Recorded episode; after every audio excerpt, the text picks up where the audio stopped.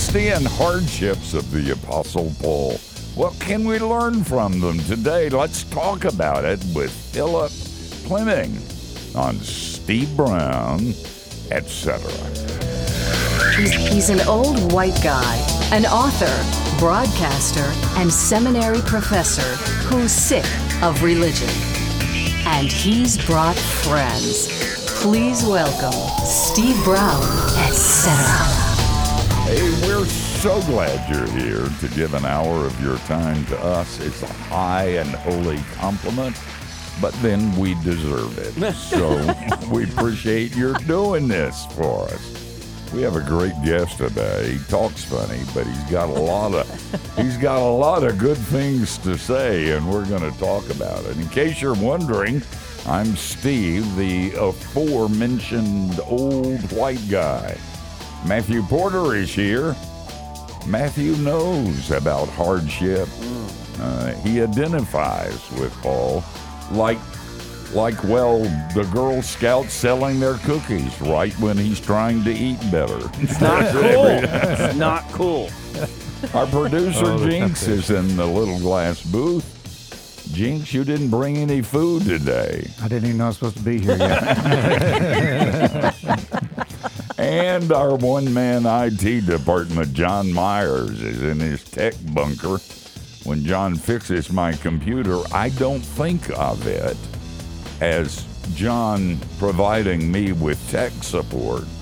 I think of it as me giving him a chance to grow in patience and kindness and self-control. So, John, you're welcome. And Kathy Wyatt, well, Dr. George Beeman is, of course, here. He's the president of Key Life. George's leadership philosophy is speak softly and carry a big cup of coffee. And Kathy Wyatt is the soft feminine side of the program. Kathy, I don't know if you were planning to celebrate it, but today is National Pie Day, and I'm just saying. There's still time. Before can I go home? Yes, if you bring a pie back, okay. You can. Philip Plyming is Dean of Durham, overseeing the life and mission of that cathedral. He previously served as warden of Cranmer Hall, where he taught leadership and New Testament, and he has a great new book. I think we'll find out, but I think that this grew out of the soil of his dissertation.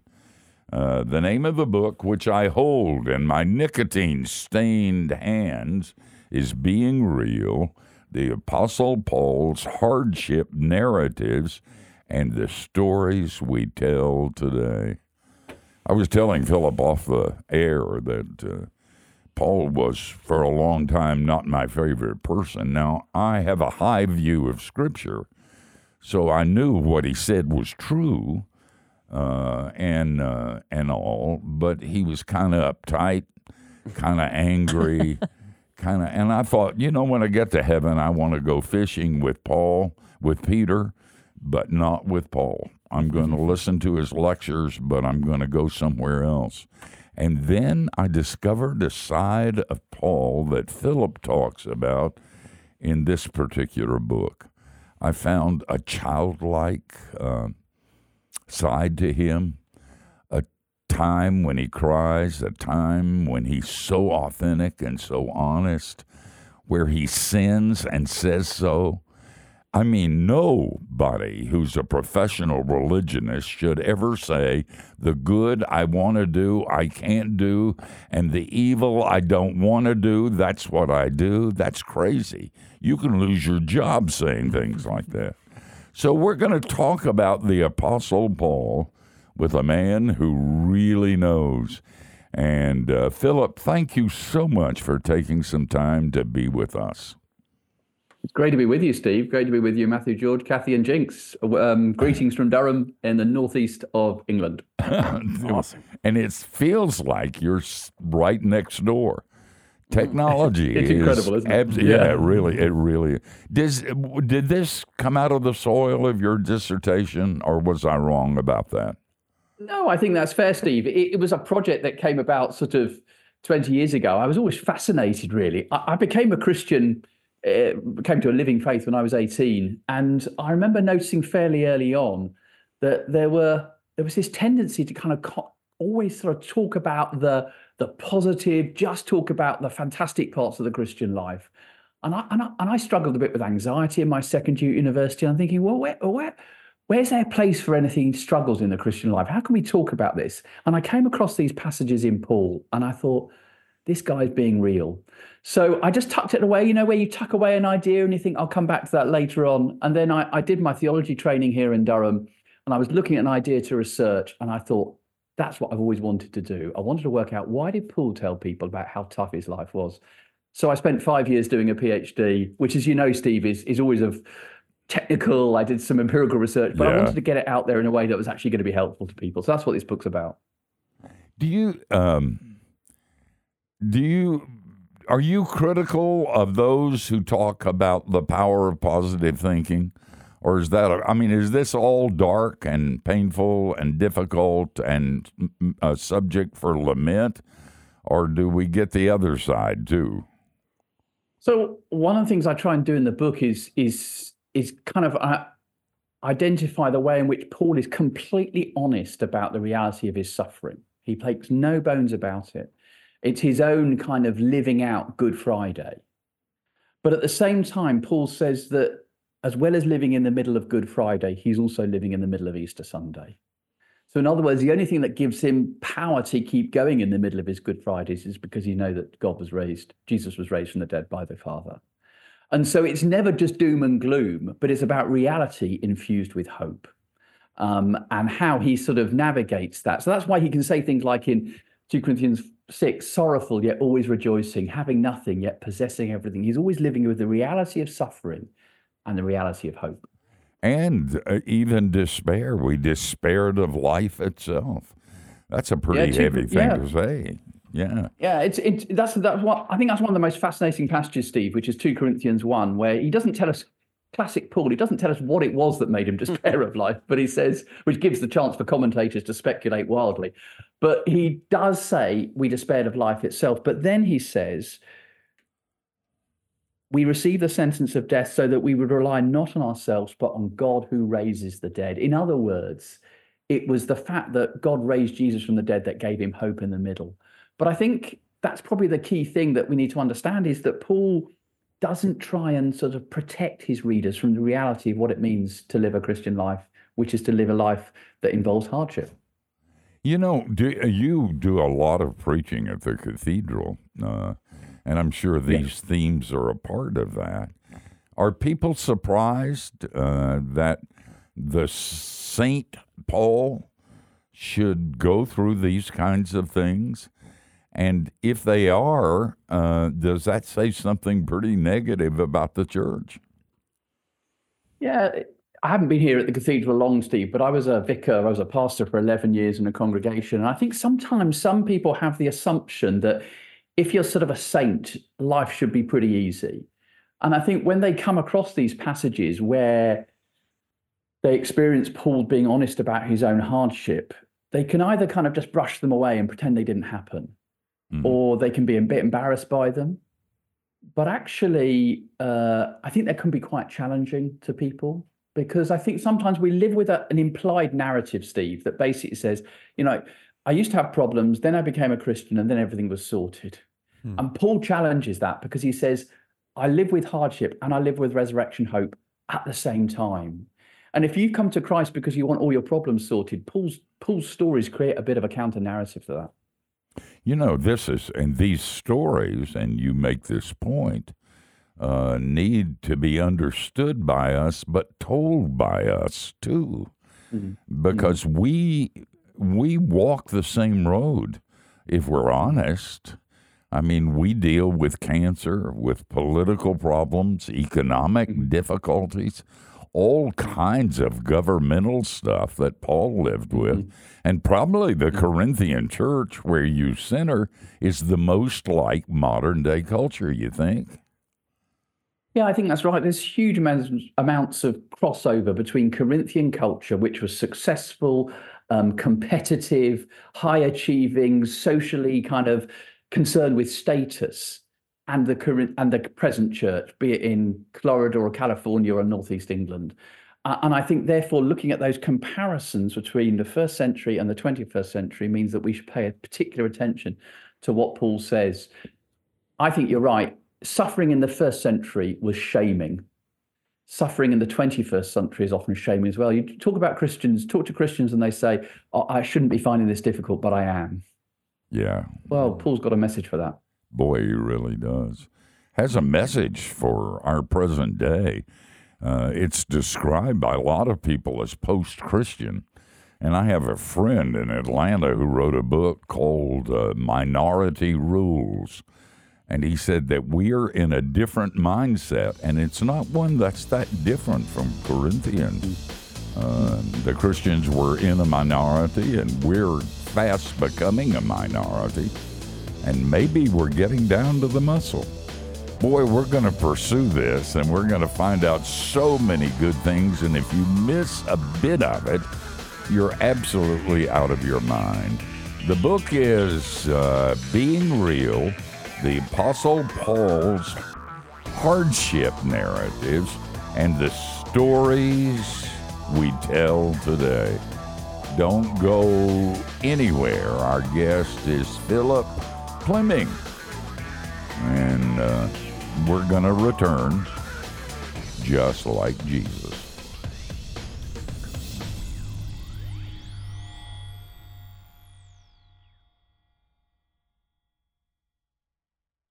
Hey, thanks for listening to Steve Brown, Etc. And if you're enjoying the show, chances are your friends and family would too, right? So help us spread the word by sharing a link, clicking subscribe on YouTube, and if you think about it, drop us a review on your favorite podcast platform. iTunes, Stitcher, iHeartRadio, Spotify. We're pretty much everywhere. Hey, is there one called Podblaster? I mean, it feels like there should be, right? But like no E in blaster. Just blaster. Blaster. Blaster. Anyhow, that's how the cool ones do it.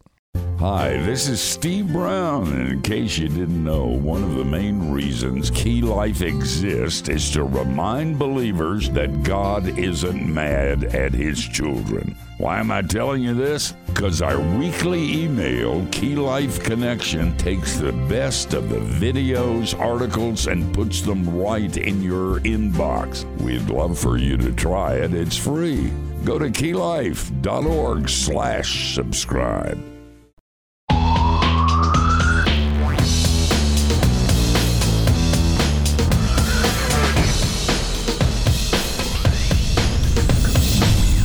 Thanks for being with us. We're hanging out with author Philip Plyming in his new book called Being Real: The Apostle Paul's Hardship Narratives and the Stories We Tell Today.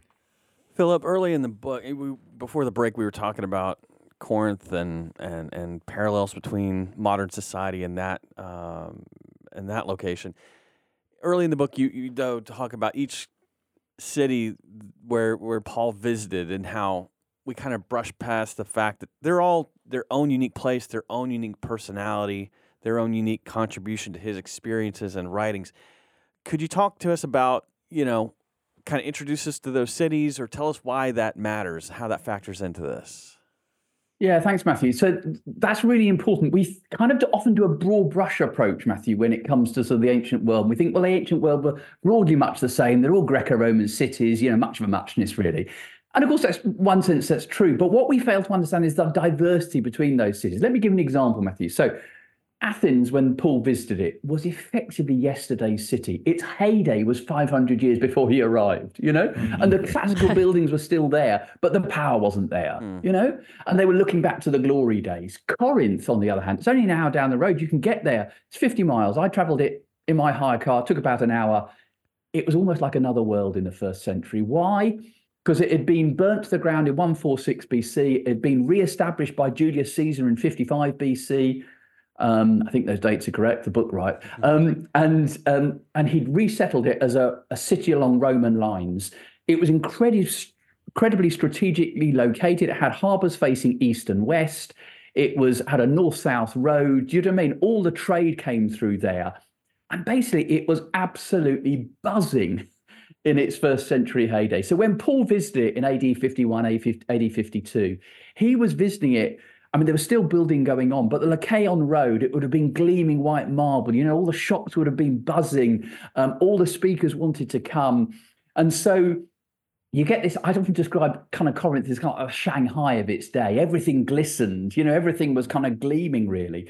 So Paul spent 18 months there. So he got under the skin of what made Corinth tick, really. So what do you have in Corinth? You have people who were quite economically wealthy, not universally, but there was significant money around. You had people who were, it was hugely socially mobile. So you had ex-slaves who'd become freedmen, who'd now risen up to the top of the tree. Now, one of the things that means is that because they'd risen to the top of the tree, they were really scared about falling down again. So they wanted to tell everyone how well they were doing. They couldn't put stuff on Facebook in those. They couldn't tweet their latest holiday, but they built statues and they put monuments up about how wonderful they were. So it was socially mobile. It was competitive because it had something called the Isthmian Games, which were these big, second only to the Olympics, which people kind of raced and competed in. And it had these really impressive speakers who would come, who would just really impress people. It was less about what they said and more about the way they said it. So you can get this sense, and this is what Paul got to know. He lived there. He walked the streets for 18 months, and he knew how the Corinthians ticked. So yeah, Corinth was a kind of remarkable, successful, competitive, but also quite anxious city. How interesting. Mm-hmm. It was, there was a lot of contention there in the church itself, too. I mean, this was not your normal sweet church where everything went fine. But I think we often look down on the Corinthian church, Steve, as if they got it wrong. In fact, they were doing something that was entirely unprecedented, because in Corinth you had male and female, rich and poor, slave and free, Jew and Gentile. What you'd never had before was those people in the same place. Never. Mm. So, and actually, Paul's planted a church where you actually brought people together in the same place. We read 1 Corinthians 11 and we think, oh, isn't it dreadful? They weren't in the same room as they met for Holy Communion. The miracle is that they were in the same house. That had never happened before. Do you know what I mean? So I think the Corinthian church had problems, but in a sense, they were making it up on the hoof. So when a dog plays checkers, you don't criticize his game. You're just surprised that he's playing at all. Right. Well, that's right. Philip, there were so many things that stood out to me in your book. I really have enjoyed it. One sentence in the introduction, you say, God is at work in the cross-shaped places and not just the places where everything is going well. And that seems to be a theme that you carry through, that the cross, not just an event, but it's actually a pattern for the way that Paul approached things. And it wasn't just part of the content of what he was saying, but really part of the manner in which he spoke to people. Can you elaborate on that? Yeah, that's right. Thanks, George. I think there's this really crucial distinction. If you ask the Corinthian Christian, they'd say, oh, yeah, of course we believe in the cross. We believe Jesus died. But Paul's got something else to say to them. He's got to say to them, actually, the cross isn't just something that happened to Jesus. It's actually the way in which God works in the world. And he gives a couple of examples. He said, do you remember how I came to preach to you? He said, it wasn't very impressive, was it? It was weak. It was vulnerable. It wasn't using all the special words that other people used. He said, but God worked in that weak place because you came to faith. And then he gets them to look around the room and he says, look at all of you. Not all of you are very impressive. Not many of you are rich. 1 Corinthians 1:25 and onwards, he says, but God chose what is weak in the world to build the church. So in other words, he's saying the cross isn't just something that happened to Jesus. It's also somehow the pattern that way God works in the world. And that's what gives him the chance to say, you know, if God was at work on Golgotha, if God was at work when Jesus submitted to a Roman crucifixion, God might be at work in your tough places too. So he's almost saying, the way I sometimes say it is, the cross isn't something you look at. The cross is also something you look through. And what that does for Paul, it gives, like putting on a pair of glasses, it gives Paul permission to say, hang on, if I look at my own life through the cross, I don't need to be ashamed of my sufferings, because actually I've met God in those places. I've known what it is to have God walking alongside me when I've been ridiculed, or when I've been emotionally distressed, or when I've been physically beaten. And therefore, those aren't places of shame. Those are actually the very places God's been at work. Hmm. And so we have a friend, a late friend, Larry Crabb, who says those dark places, instead of running from them, we need to run to them and probe until it hurts so bad that only Jesus, who always shows, will show in your dark place too. You agree with that? Exactly. Yeah, and that's right. That's right, Steve, because that's what gives Paul the chance to say, whenever I am weak, then I am strong. It's not, I'm strong because I'm very strong. It's because in those moments, he knows God's power and presence. When his own physical resources have left out, he knows that God is strengthening him to keep on going. Mm. Guys, this is so important. It really is, because we've gotten it wrong sometimes. I've gotten it wrong sometimes, man. I sometimes have promoted the Christian church as a commercial, what you can get out of it. That's not what it's about. It's a dark place sometimes, but it's a dark place where Jesus meets his people. And to put it in a personal way, if you're going through a dark time right now, don't run from it.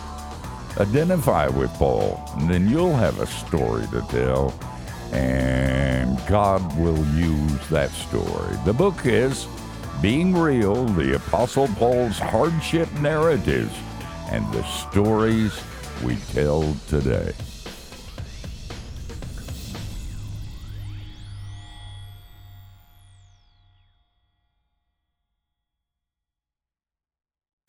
Hey, thanks for listening to Steve Brown, Etc. And if you're enjoying the show, would you help us let others know about it? You can share a link, click subscribe on our YouTube channel, or drop us a review on your favorite podcast platform. Thanks much. Hi, this is Steve Brown, and I'm excited to tell you about a new offer from Key Life called Living with Steve. Let me tell you the way it works. I travel with you wherever you go. If you need an entertaining conversation or even a sermon, there I am. That's the good news. The bad news is that it cost $1 million. But wait, there's good news. You can get everything I've just described with the Key Life app. And for a limited time, it's not $1 million. It's free. Try it now at keylife.org/app.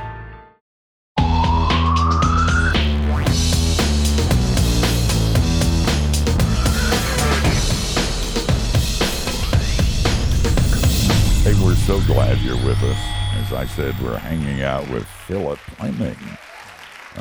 You can check out the beautiful church where Philip serves at durhamcathedral.co.uk.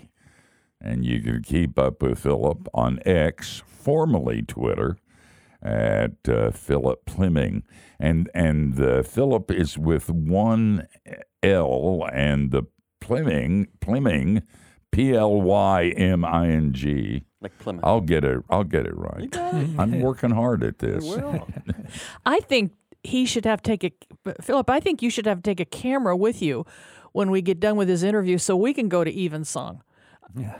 It's on Facebook. It's live streamed on Facebook. You're all right. So if anyone wants to come and join us, go to Durham Cathedral Facebook. You'll have a good time. I'll go. Philip, in this culture that we live now that is so heavily directed by and consumed, I think that's a good word, by social media, it seems that the people who have the greatest followings or rewards or whatever are people who put up a front. You don't have to look at stuff for very long to realize that so much of it is not true. It's just not. Mm-hmm. So what can Paul teach us about being real in a culture that doesn't seem to really care about that? Yeah, that's right.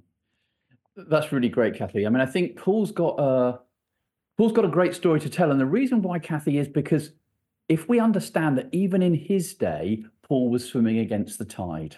Yeah. Mm.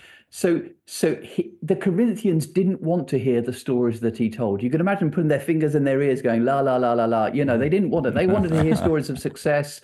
They wanted to hear stories of people coming to faith and miracles. Now, Paul had those stories, but he chose not to tell them. So let's understand that it wasn't easy for Paul. He was swimming against the tide. But I think the reason why he did that was, again, he wanted to point people to Jesus. And he believed that when he spoke about his own hardship and the way in which he met God in his own hardship, he was pointing to a God who was at work in Jesus who was crucified and Jesus who was raised from the dead. And so in other words, what gave him confidence to swim against the tide was Jesus.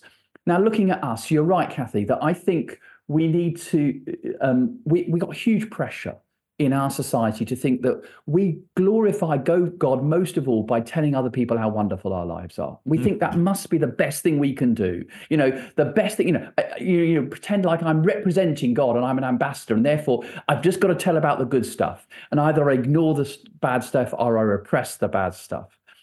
But what we've got to do is get our head straight, first of all, before we start typing on our phones.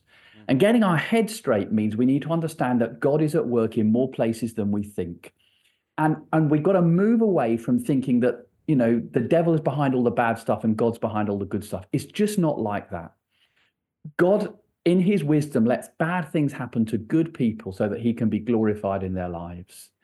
And therefore, we don't have to be shamed. And that word shame is a really significant word because, listen, it's a huge, big driver in our culture today. People think, I can't possibly say. Let me give an example, Kathy. I was a theological college principal, okay? So I used to run a theological college. I was training vicars. I'd had a really lousy summer. I was often tearful at home. I was struggling at work. And I thought, I was actually feeling better when it came to September. But I thought, no, I'm not going to pretend that everything's okay. And I just stood up to the students, had 100 students in the room, and I said, you just need to know this has been a really tough summer. It's okay now. I've had some good help. I've had some good support. I'm not telling you this to make me feel sorry for me, but I want you to recognize that I've met God in an unlikely place over this summer. It's been challenging, but I've discovered more about the compassion and the kindness and the mercy of God in the last 3 months than I think I've ever known in my life. And so learning to tell those stories where we meet God in the midst of tough places is actually, it points to Jesus. It doesn't point away from Jesus. It's another way of pointing to Jesus. Does that make sense? Yes, absolutely. You know, there's a supernatural side of this too. These stories are not just stories of our pain and God's faithfulness. There's a supernatural intervention when we speak these stories that really does change lives, doesn't it? Mm-hmm. I think that's right. I've discovered that, Steve. When I've shared some stories or when people have shared stories with me, there's a sense of intimacy that goes on that God really works in. And I think people recognize, Kathy mentioned earlier, people recognize that much of social media is just fake. Yeah. And when people are crying out for authenticity. And when that happens, I think God can really meet people. I've shared something of my story in all sorts of places. And people have come up to me and said, you know, that was actually a time that God spoke to me. Not when, you know, I was impressive or did a good sermon or something like that. It's actually when you talk about your challenges. Yeah, well, that's not exactly a great commercial. But I get it. I mean, it's kind of... What are we advertising? We're not advertising just a resurrected Messiah. We're advertising a crucified and a resurrected Messiah. Unless we're able to talk about both, we're not very good ambassadors. Oh, you guys have got to get this book. This would be a great book for a small Bible study. And the people in that study will come out different because of it. It's Being Real, the Apostle Paul's Hardship Narratives. What? The Apostle Paul's Hardship Narratives, yeah. And the stories we tell today. Hey guys, this is really hard work. And we need to rest and have some cookies and maybe grab a nap. But we are going to come back and we fully expect that you will too. In fact, you're going to be tested on this material, so pay attention.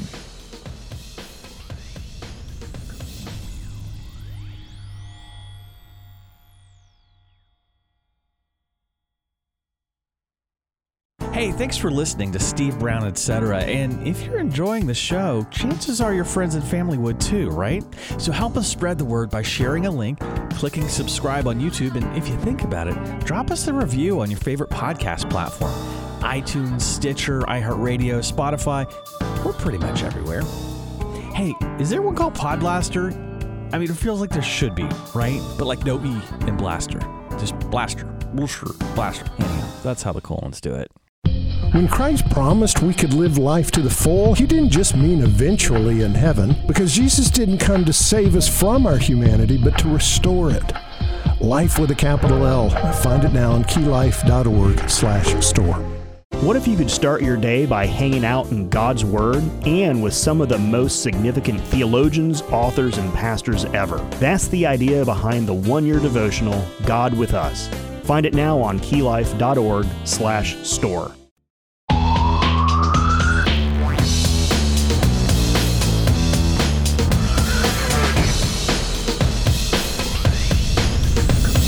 Hey, thanks for spending this time with you. And if you haven't heard, the print edition of Key Life magazine is now available. And if you don't like it, you can't complain because it's free.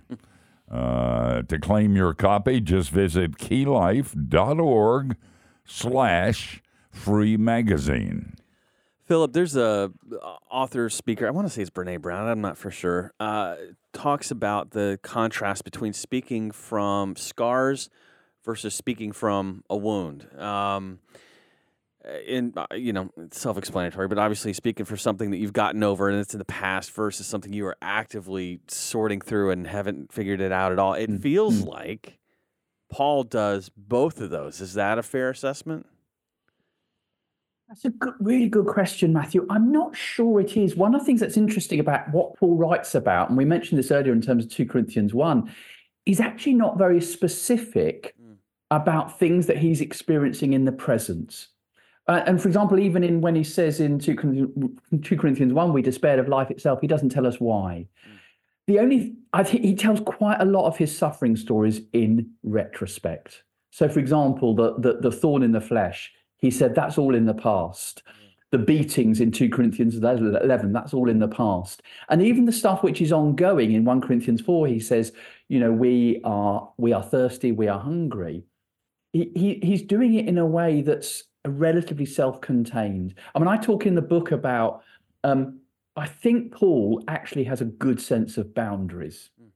I don't think he's oversharing because I think to some extent he's processed. And I think partly through writing it in papyrus is part of that processing. But I think one of the risks of what I've written, and I address this in the book, is thinking that we go to the other extreme and we share everything with everybody all the time, you know, and we think, oh, that's brilliant. I'm going to simply tell everyone how miserable I am at the moment and think that's somehow honoring to God. I don't think that's honoring to God at all, because I think that the risks of manipulation are very significant here. So, for example, I gave you the story about how I spoke to my students. I thought that through really carefully. I talked with my senior colleagues. I'd given them a draft of what I was going to say. And I said to them, look, is this appropriate? I don't want to be manipulating people. And they'd sort of check me out, and I was accountable for them for how I did it. You know, I don't put this stuff on Twitter, Matthew. I don't talk about, because I don't know who's reading it. Mm. So I think we need to be quite careful that we don't have to feel that we have to share our story with everybody all the time. We have to think about how, if we are in positions of power or responsibility, we have to think about how power dynamics work within that. But that doesn't mean we go to the other extreme and therefore pretend that everything's all right, really. I talk about this thing, I think, in the book about some Christian leaders sort of want to take people into their backstages, their private lives. And then what they do is present a very polished version of their private lives, it's always a beautiful glass of wine or a sort of, their son graduating from a top university or something like that. And you're thinking, if you can't be honest about the fact that your private life is pretty mixed, don't tell it about it at all. Do you know what I mean? Mm-hmm. Yeah, there's a whole phenomenon of like female Twitter influencers, and it's all like, I'm a mess today, y'all. Like, really? Because you look really, it looked like a lot of work went into you looking kind of waking up like this. I'm like, it just stinks, all of it. It really gets to, I mean, it really, you go, yuck. You know, it's not in your book, and I'm moving outside of Corinthians. No, I'm not. It's there, too. What about authenticity reflected in a mean streak? Mm. I mean, Paul, how'd you mean? Well, he had a mean streak. I mean, there was a side of him that was in your face. And, you know, some of the stuff in Galatians, I don't believe I would have said. I mean, I'm not even sure he's saved. That's authentic too, isn't it? Yes, I think that's right.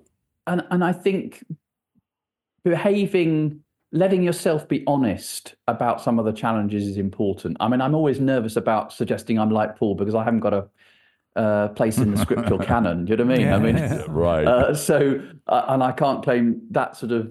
So I think, but I think there's something about Paul being honest in the way that he handled conflict that I think. I remember talking to a church leader, and I said, "What's it been like doing all the church planting?" And I was chairing a conference, and he said, "Oh, it's just been a lot of fun." Now I knew because I talked to him, it hadn't been a whole lot of fun. It had been a whole lot of pain. Yeah. And it had a whole lot of rows with people because that's what had to happen. You know what I mean? So just be honest about that, really, because otherwise you're just setting other people up to fail, because I'm just sitting there thinking, oh, crumbs, if I'm not finding ministry a whole lot of fun, I must be doing something wrong. Whereas in fact, you know, so I used to try and think, okay, you know, I wasn't trying to I wasn't getting the students to process all the stuff I needed to process on my own. But on the other hand, I wasn't just putting up a face and pretending everything was all right when it wasn't. Oh, that's so good. Philip, you kind of highlight the contrast between the way, and referring back to the different cities that he visited, contrast the way he spoke to those in Athens versus how he approached the people in Corinth. Can you kind of talk about that? It kind of gives a sense of sensitivity to the context, maybe. Yeah, I mean, this is why, going back to Steve's comment earlier about he doesn't want to go fishing with Paul, he'll go fishing with Peter. I'd quite like to have a bit of time with Paul, simply because I think he was a remarkable person at understanding culture. So in that bit in Acts 17, George, that you're referring to, you know, he goes around, he looks around the agora, and he works out what makes them tick. And what he does is he engages with them on a cerebral, philosophical level. Do you know what I mean? Mm. He gets what's going on under the skin. And I think there's something for us as those of us in Christian pastorate or Christian ministry. We've got to start with where people are. We've got to understand what make people tick. We've got to kind of and understand that that's not going to be all good or all bad. It just is. But there'll be some good news of Jesus that speaks into that situation. So, you know, in Athens, it was, you don't know who this God is. Let me tell you about this God. In Corinth, it was, you're terrified of sliding down the social ladder, but you don't know you're already a saint in Christ. You know, and so I think there's something I find hugely encouraging about Paul is he honors the culture where he is, and he then works out from that place or from an understanding of that culture, what does it mean to preach the good news of Jesus? Mm. Oh, man, that is so good. Philip, I know that you're pinched for time and you have a service coming right up. But it's been so good. Are you working on something new, a new book? Well, hopefully, I'm going away next week for a bit of a writing retreat, Steve. So I'll have some more news after then, really. But I've got a few ideas in the locker. Listen, let us know, because you're a fun guest. You do talk funny, but you're a fun guest. Hey, Philip, I know how busy your schedule is and that you'd spend this time with us. Thank you so much. God bless you, man. I just love being with you, Steve. Thank you ever so much. Every blessing on what you're doing. And I'm off to pray now in Durham Cathedral. I'll say a prayer for you all. Thanks so much. So much. The name of the book is Being Real: The Apostle Paul's Hardship Narratives and Stories We Tell Today. This is an important book because it's different, because it goes right to the heart of the power of the church. It's not in how well we do it, but in the cross. As long as you point to that, you'll be okay. Don't go anywhere. We're coming back.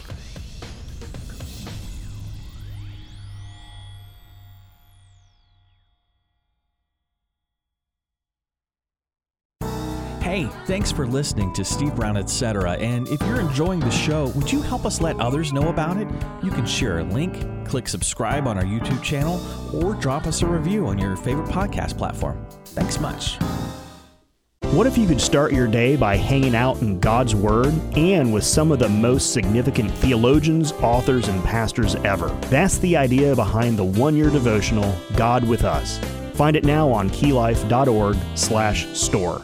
This is Pete Alwinson, and if you're a guy, I want to show you how to recover and reclaim an intimate, growing relationship with your Heavenly Father. Check out Like Father, Like Son, How Knowing God as Father Changes Men. Available now at keylife.org/store.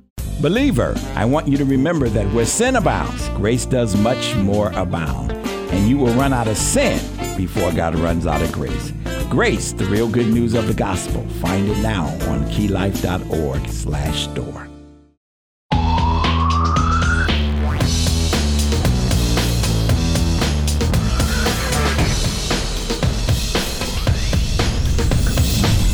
You can go two ways when you're talking about the gospel. You can make it so dark and so painful and so centered on the cross that people will say, you know, everybody has to believe in something. I believe I'll have another beer. But you can also make it so positive that people think you're crazy. And that's what's so good about this book and about Philip and our interview with him, is the extreme balance of the resurrection and the cross being a part of what the Christian faith is about. Speaking of which, one of the truly great books of the Christian church I just finished fairly recently. And if you believe any of this, you'll believe anything. Get yours now. Yeah, right. But the title of it was Laughter and Lament. And as I worked on that book, I discovered some of the kinds of things that Philip has discovered and that you've discovered too. This is not a rose garden, but sometimes it smells like it. This is not a delightful time, but sometimes it is. But sometimes the pain is wrenching. Sometimes the sin is so deep you're ashamed. Sometimes you think, I'm not even saved. And that's a part of all of it. And those are the places, as Philip says, where Jesus meets his people. And I liked what he said about the witness. You know, every time, and I've said this and got it from John Brene, every time a pagan gets cancer, a Christian gets cancer, because the world has got to see the difference. Every time a pagan goes through a divorce, a Christian goes through a divorce, because the world has got to see the difference. And so it's a profound book that Philip has written, and one we need to take account of in our own lives. Sometimes it's good, and sometimes it's not. And Jesus is over both. Okay, who's going to be here next week? Thank you for asking. Next week, our friend Jordan Raynor is going to be with us. And get a load of this title of his new book, The Sacredness of Secular Work, 4 Ways Your Job Matters for Eternity, Even When You're Not Sharing the Gospel. That's him. That's Jordan Raynor. Listen, if you sometimes feel guilty because you haven't led the office staff to Christ. Not yet. Or your customers. We're working on it here. Yeah. We haven't done that here at Key Life yet. But you're going to love next week's program. Same time, same place, and I hope you'll join us. Between now and then, don't do anything we wouldn't, and that gives you a wide, wide berth. You know, it's interesting to hear him say it as 2 Corinthians and 1. I know, yeah. I know. It's like I thought when Trump did that. Maybe they made fun of him. Yeah, he's just the British version of it. More sophisticated than he thought.